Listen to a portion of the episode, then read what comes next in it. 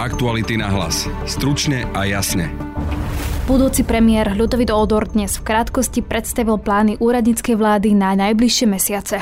My sa nemusíme hrať na nejakých politikov, nemusíme hrať politické hry. A reagoval aj na útoky. Samozrejme na tie e, teraz zverejnené útoky môžem iba povedať toľko, že ďakujem pánovi Ficovi, že ma jeho vláda nominovala na funkciu viceguvernéra NBS. Aký bude Ľudovit Odor premiér? Akú kariéru necháva za sebou? Ako bude vedieť komunikovať s verejnosťou a ako si poradí v konfliktoch? Na to sme sa pýtali ekonóma Martina Šustra. A jedna z jeho daností je, že dokáže zložité veci pomenovať pomerne jednoducho a jasno. A aj exministra financií Ivana Mikloša. Stal za projektom útvaru hodnoty za peniaze, ktorý vlastne vznikol počas vlády Smeru. Myslím si, že nielen teoreticky, ale prakticky dokázal, že je schopný a ochotný argumentovať pro svoje veci a komunikovať. Rozprávali sme sa aj o pravdepodobnom ministrovi vnútra Ivanovi Šimkovi. Nebude to pre ňoho nová pozícia, nová situácia, má už niečo za sebou. No a s riaditeľom Slovenskej spoločnosti pre zahraničnú politiku Tomášom Strážejom sa pozrieme na možného nového ministra zahraničných vecí Miroslava Vlachovského týchto dvoch predchádzajúcich ministrov Miroslav Lachovský poznal veľmi dobre, ale takisto spolupracoval a poznal aj predchádzajúcich e, ministrov, špeciálne Miroslava Lajčáka a predovšetkým Eduarda Kukana. Vypočujte si aj krátky prehľad správ. Česká vláda predstavila opatrenia s cieľom znížiť budúcoročný deficit o 4 miliardy eur. 5 krajín Európskej únie vrátane Slovenska požiadalo Európsku komisiu o úpravu nariadenia, ktorým je obmedzený dovoz agrokomodít z Ukrajiny. Prezidentka Zuzana Čaputová dnes vymenovala nových sudcov. Práve počúvate podcast Aktuality na hlas a moje meno je Denisa Hopková. Prezidentka Zuzana Čaputová dnes prvýkrát predstúpila pred médiá s budúcim premiérom Ľudovítom Odorom. Mená nových ministrov prezidentka pripravovala už od januára. Je náročné a nie je jednoduché zostaviť takýto kabinet. Som veľmi rada, že sme sa na to pripravovali aj spolu s pánom Odorom už od januára, pretože tie kritéria sme mali vysoké a nároky sme mali prirodzene vysoké. Snažíme sa ten kabinet zostaviť tak, aby to boli ľudia, ktorí, ako som už povedala, boli predovšetkým odborníci, aby e, to neboli ľudia, ktorí budú angažovaní v politike, najmä v súvislosti s najbližšími parlamentnými voľbami.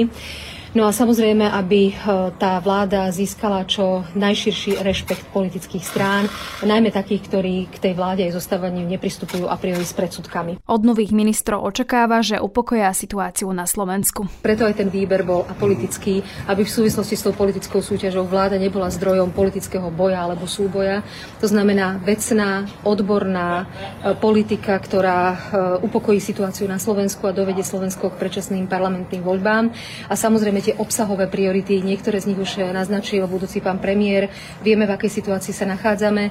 Zároveň chcem dopredu povedať, aby sme korigovali alebo manažovali očakávania verejnosti. Táto vláda už nebude mať možnosť presazovať nejaké zásadné zmeny. Takže urobí v rámci tých možností a limitov, ktoré zostávajú na tie nasledujúcich zhruba 6 mesiacov, všetko, čo bude možné, ale verím hlavne, že prinesie alebo zvýši politickú kultúru kultúru komunikácie a upokojí a stabilizuje situáciu. Nemusíme hrať politické hry a budeme hľadať so stranami prieniky, uviedol budúci premiér Ľudovit Odor vždy konštruktívni. My sme vláda odborníkov, takže my sa nemusíme hrať na nejakých politikov, nemusíme hrať politické hry. Takže ja sa určite stretnem s relevantnými politickými stranami a budeme hľadať prieniky pri programovom vyhlásení a potom to už nechám vlastne na nich. Predstavil aj plány úradníckej vlády na najbližšie mesiace. Čo plánujete vy presadiť? Možno najviac asi ľudia aktuálne trápi zdražovanie. Či plánujete v tejto oblasti niečo robiť? Aké najbližšie plány na tých 5 mesiacov? Samozrejme, to je jedna z tých tých priorít, ako som spomínal aj, aj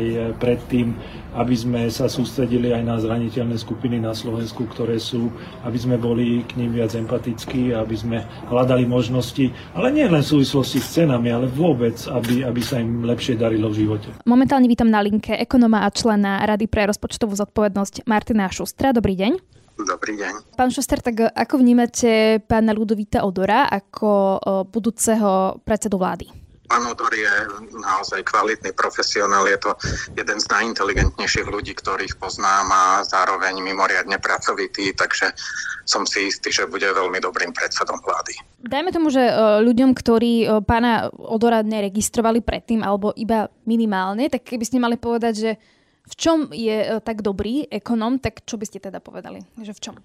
Prvé je jeden z najlepších e, ekonomov na Slovensku, ale čo je možno ešte dôležitejšie, lebo však predseda vlády nemá byť len ekonom, ale má mať aj širší rozhľad a to je to, čo e, pán Odor má. On rozmýšľa v širokých súvislostiach a zaujíma sa aj o mnohé iné vedné odbory, aj o kultúru alebo náboženstvo a e, naozaj má, má prehľad o tom, čo sa deje v celej spoločnosti a zároveň pokiaľ ja som s ním mal tú skúsenosť, tak vždy rozmýšľal o takých veľkých veciach, o koncepčných zmenách, ktoré vymyslí, nastaví a potom sa pohne ďalej a už e, nechá ďalších ľudí, aby to dokončili alebo postarali sa, že veci fungujú. A toto je podľa mňa jedna z vlastnosti, ktoré by mal mať predseda vlády, že riadi tie veľké dôležité veci a necháva na ďalších ministrov alebo na podriadených, aby sa uistili, že veci budú fungovať tak, jak je dohodnuté. On vlastne pomáhal pri tvorbe alebo pri vzniku rôznych inštitúcií, napríklad Inštitút finančnej politiky, Rady pre rozpočtovú zodpovednosť napríklad? Napríklad, e,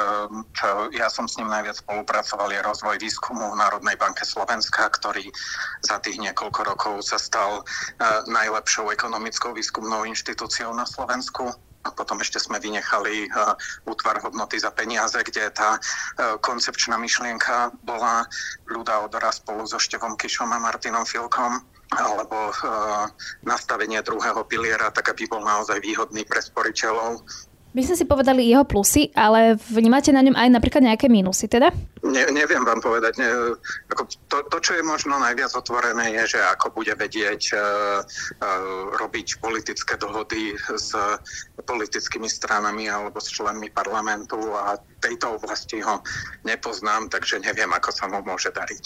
Zároveň uh, bude napríklad zvládať uh, vyhrotené situácie, ktoré napríklad môžu prichádzať z parlamentu, ak by, dajme tomu teoreticky, tá vláda nedostala dôveru parlamentu a útoky prípadne potenciálne podľa vás zvládne s tým nejakým spôsobom pracovať? A tak predpokladám, že áno, ako on je už skúsený človek a teda vie, že si nemá brať nejaké takéto útoky osobne a je pomerne pokojný a flegmatický, takže uh, mal by sa s tým vedieť vyrovnať. Ešte ďalšia vec je komunikácia smerom verejnosti. Mnohí hovoria, že bola teda z, obdobie chaosu, nejasnej komunikácie. Dokáže on nejakým spôsobom komunikovať jasne, zrozumiteľne, že by zrazu sme možno mohli vidieť inú politiku, ako sme videli doteraz? On, on komunikuje vecne, naozaj, že priamo k veci a k tomu, e, čo sa treba vyjadriť. A tá jedna z jeho daností je, že dokáže zložité veci pomenovať pomerne jednoducho a jasno Takže ja by som očakával, že tá komunikácia od budúceho premiéra k verejnosti bude naozaj stručná a jednoduchá. Dôležitá vec je aj, že čo ho ešte čaká v tom úrade, lebo samozrejme jedna vec je, že parlament už má len dve schôdze, táto, čo je teraz a v júni pravdepodobne, čiže mnoho vecí ako keby už asi nebude treba riešiť v tomto smere, ale zároveň ich čaká štátny rozpočet alebo napríklad plán obnovy. Možno by som trošku zoširšia povedal, že vlastne vláda je ten ústavný orgán, ktorý vždy musí fungovať. Aj keď parlament nefunguje, aj keď parlament nezasada, vláda vždy nejaká musí byť. Napríklad aj e, prezidentky právomoci môžu prejsť na členov vlády alebo na parlament právomoci vlády na nikoho prejsť nemôžu, takže tá vláda musí byť bez ohľadu na to, že ako vychádza z parlamentu Então, A popri tom, že vláda môže predkladať e, zákony do parlamentu, čo, ak ste správne povedali, tak už sa toho asi veľa nestihne, tak je tam naozaj to dennodenné riadenie celého ministerského aparátu, ktoré potrvá ešte aspoň pol roka. Sú to personálne e, nejaké výbery, výbery, napríklad treba doplniť viceguvernéra alebo možno oboch viceguvernérov do Národnej banky Slovenska a do ďalších e, inštitúcií možno alebo do štátnych podnikov a potom bude, tá veľká vec asi bude štátny rozpočet, ktorý sa musí pripraviť do 15. oktobra, čo je síce po voľbách, ale určite to bude pripravovať ešte táto vláda. Samozrejme, nie je to v tejto chvíli ešte oficiálne, pani prezidentka by to mala, ale teda potvrdiť eh, dnes, pravdepodobne zverejniť všetky mená. Eh, hlavne ekonóm NBS eh, Michal Horvát. Ako vnímate teda pána Horváta, ak by teda prípadne on bol ministrom financí? Budúcemu ministrovi financí sa nechcem moc e, vyjadrovať, lebo my ako Rada pre rozpočtovú zodpovednosť sme tu na to, aby sme e, nezávislo hodnotili prácu budúceho ministra takže, takže ne, nechcem uh, moc ho ani vychváliť, ani uh, nejak uh, povedať, že, alebo predznamenať, aký k nemu budeme mať postoj. No, vo všeobecnosti pán Horvát je uh, rešpektovaný ekonom, ktorý má za sebou uh, naozaj dobrú akademickú kariéru v zahraničí a uh, potom aj na ministerstve financí, aj v Národnej banke Slovenska, takže odborne myslím si, že je plne pripravený na takúto funkciu. Ďakujem pekne, to bol teda ekonom Martin Schuster. Ďakujem, dovidenia. Zuzana Čaputová podnikne právne kroky voči Robertovi Ficovi, potom ako na tlačovej konferencii tvrdil, že Čaputová je pod vplyvom amerického veľvyslanectva. Nastúpujúcu odrovú vládu označuje za vládu Georgia Soroša. Na útoky reagoval aj samotný Ľudovit Odor. Tak nie som nováčik, 20 rokov už e, chodím okolo politiky a samozrejme na tie e, teraz verejnené útoky môžem iba povedať toľko, že ďakujem pánovi Ficovi že ma jeho vláda nominovala na funkciu viceguvernéra NBS. Robert Fico mal obviniť aj diplomata Miroslava Vlachovského, ktorom sa hovorí ako o možnom ministrovi zahraničných vecí. Ak má byť pán Vlachovský ministrom zahraničných vecí, pýtame sa, čo robil vo Washingtone 3. mája. On to sám ešte napísal. Bol som sa poradiť s americkými kolegami o tom, ako bude vyzerať summit NATO, ako sa budú vyzbrojovať e, armády, predovšetkým slovenská armáda. Bol sa pýtať na ďalšie témy a projekty, kde bez toho by mal suverénny postoj Slovenskej republiky si išiel vypočuť pokyny, ktoré bude pravdepodobne, ak bude ministrom zahraničných vecí, aj plniť. Práve o Miroslavovi Vlachovskom sa budem teraz rozprávať s riaditeľom Slovenskej spoločnosti pre zahraničnú politiku Tomášom Strážom, ktorého aj teraz zdravím. Dobrý deň. Dobrý deň, Brian. Ako teda vy vnímate budúceho šéfa rezortu zahraničných vecí? Tak pani prezidentka uviedla, že e, mena členov tohto kabinetu zverejní až na budúci týždeň, pokiaľ si dobre spomínam, takže žiadne z nich s výnimkou e, pravdepodobného premiéra nie je potvrdené. Každopádne uvažuje sa ako možnom kandidátovi o Miroslavovi Vlachovskom.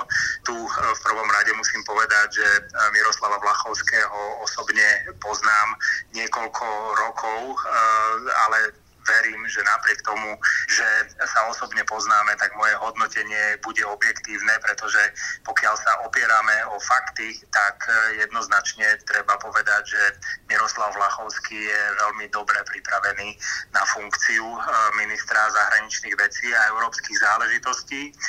Spomínam to e, preto, lebo má za sebou pomerne intenzívnu kariéru diplomata, pôsobil na dvoch veľvyslaneckých pozíciách vo Veľkej Británii a v Dánsku, takisto na veľvyslanectve Slovenska v Spojených štátoch amerických. Radil premiérovi e, Mikolášovi Zurindovi v prelomových rokoch, kedy Slovensko sa integrovalo nielen do Európskej únie, ale aj do Severoatlantickej aliancie.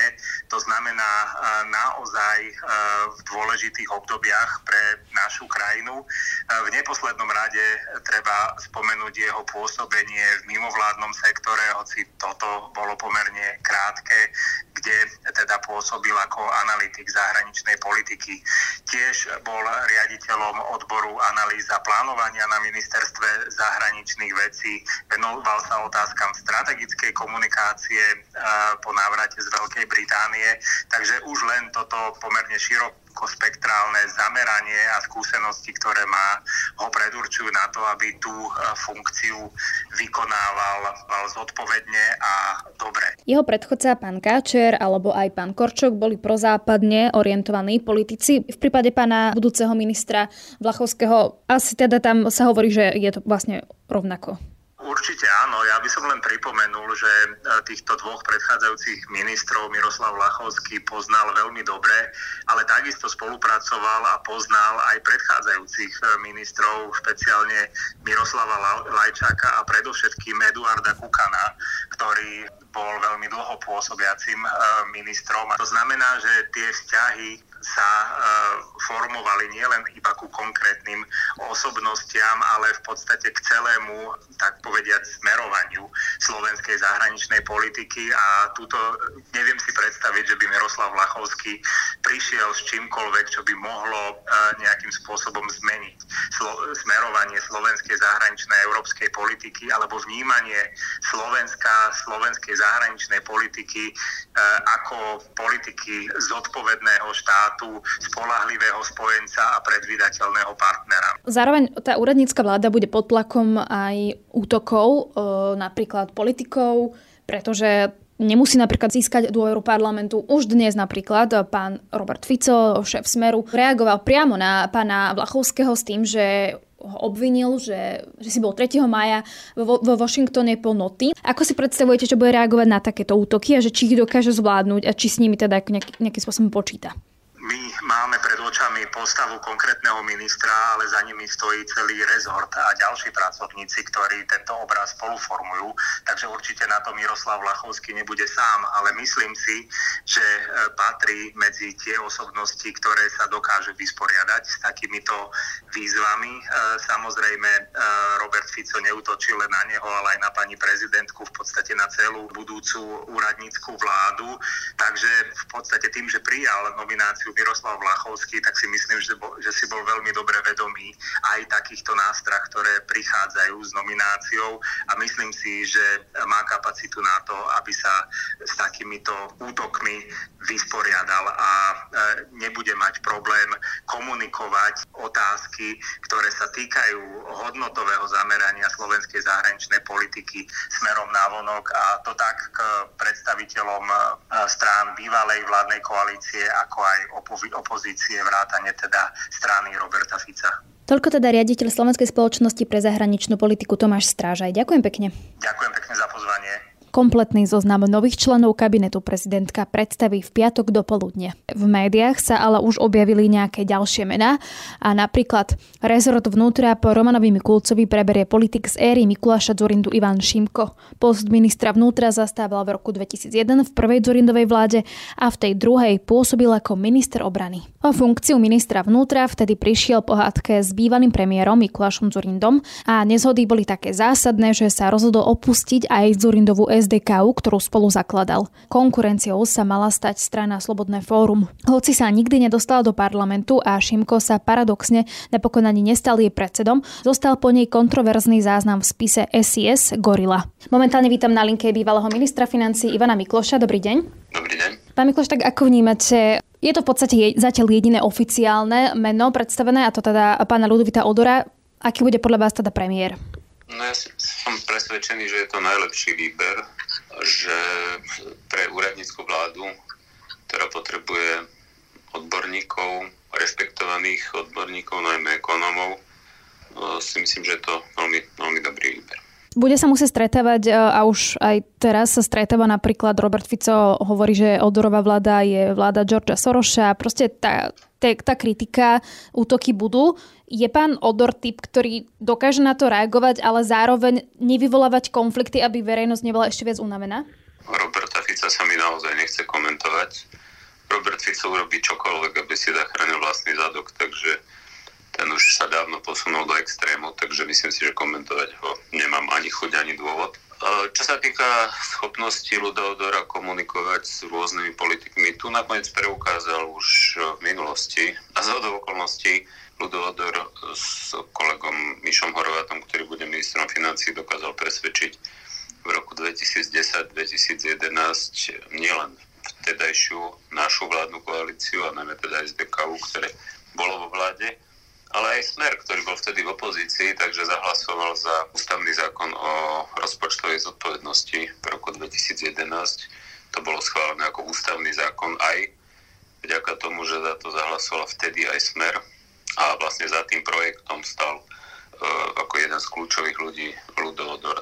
A okrem toho potom aj počas vlády Smeru za ministrovania ministra financie Kažimíra, ktorý bol podpredsedom Smeru, stal za projektom útvaru hodnoty za peniaze, ktorý vlastne vznikol počas vlády Smeru ako jediná taká významnejšia pozitívna vec v oblasti verejných financí. Takže myslím si, že nielen teoreticky, ale prakticky dokázal, že je schopný a ochotný argumentovať pro svoje veci a komunikovať s niekým. Aj keď si nemyslím, že by mohlo byť zmysluplné dnes s Robertom Ficom a jeho stranou komunikovať, pretože sa posunul tam, kde sa posunul. Potom by ste už aj teda spomenuli pána Horváta, to má byť teda budúci minister financí, ide o hlavného ekonóma eh, MBS.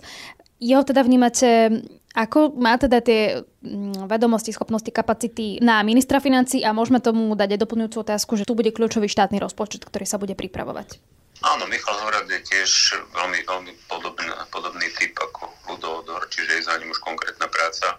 Ja som ešte Luda Odora nespomenul aj jeho manažerské skúsenosti. Je viceguvernérom Centrálnej banky, riadi inštitút finančnej politiky a tak ďalej. Takže a My, Michala Horvata tiež poznám dlhšie. Bol som s ním v Ekofine za okolností, keď sme mm, v roku 2010-2011 vlastne rokovali o, o ťažkých veciach, čiže má aj medzinárodné skúsenosti. Takže myslím si, že opäť je to pravý človek na pravom mieste v dnešnej situácii eh, potrebnej úradníckej vlády. Potom teda ten uh, kandidát ďalší, ktorý už to aj sám potvrdil, takže môžeme to brať ako viac menej asi oficiálne, tak je to pán Šimko, bývalý minister obrany, bývalý minister vnútra za vlády Mikuláša Zurindu. Jeho teda, ako vnímate, že teda človek, ktorý už možno v minulosti pôsobil uh, v politike, bude dnes teda ministrom vnútra? Znovu to vnímam pozitívne. Ivan Šimko má skúsenosti, bol ministrom aj obrany, aj vnútra, čiže riadil tie silové zložky. Nebude to pre ňoho nová pozícia,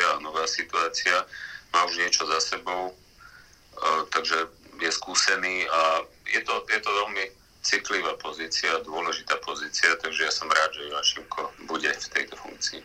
Myslím, že bude asi aj téma, niektorí určite budú vyťahovať práve tá jeho minulosť, že e, pohádke s pánom Zurindom odišiel z funkcie ministra obrany, alebo sa vyčíta tá kauza, ktorá sa spomína v Gorile. Čiže že či je teda ako v poriadku, že možno človek aj s nejakou takouto minulosťou dnes e, preberie rezort?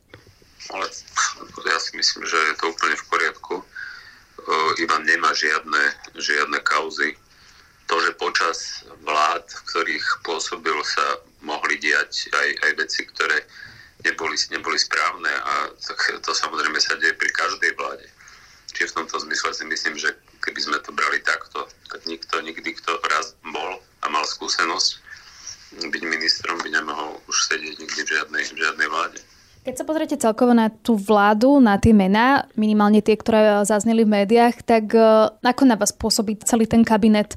Samozrejme, že sú odborníci, ale niektorí sa práve odvolávajú na to, aby tam neboli liberáli a, ne, a aby tam nechybali konzervatívci a, a naopak. Ale nikdy neulahodíte všetkým a je jasné, že vždy budú výhrady. Takže celkovo v rámci vlastne tej situácie, aj tej napätej politickej situácie, aj všetkého si myslím, že ten výber je veľmi dobrý a že tá vláda by mohla upokojiť situáciu a jednoducho ukázať, že sa dá vládnuť aj, aj inak. Toľko teda Ivan Mikloš. Ďakujem, do počutia. Aktuality na hlas. Stručne a jasne. Na dnešnom podcaste spolupracoval Adam Obšitník. Od mikrofónu sa lúči a pekný deň želá Denisa Hopková. Aktuality na hlas. Stručne a jasne.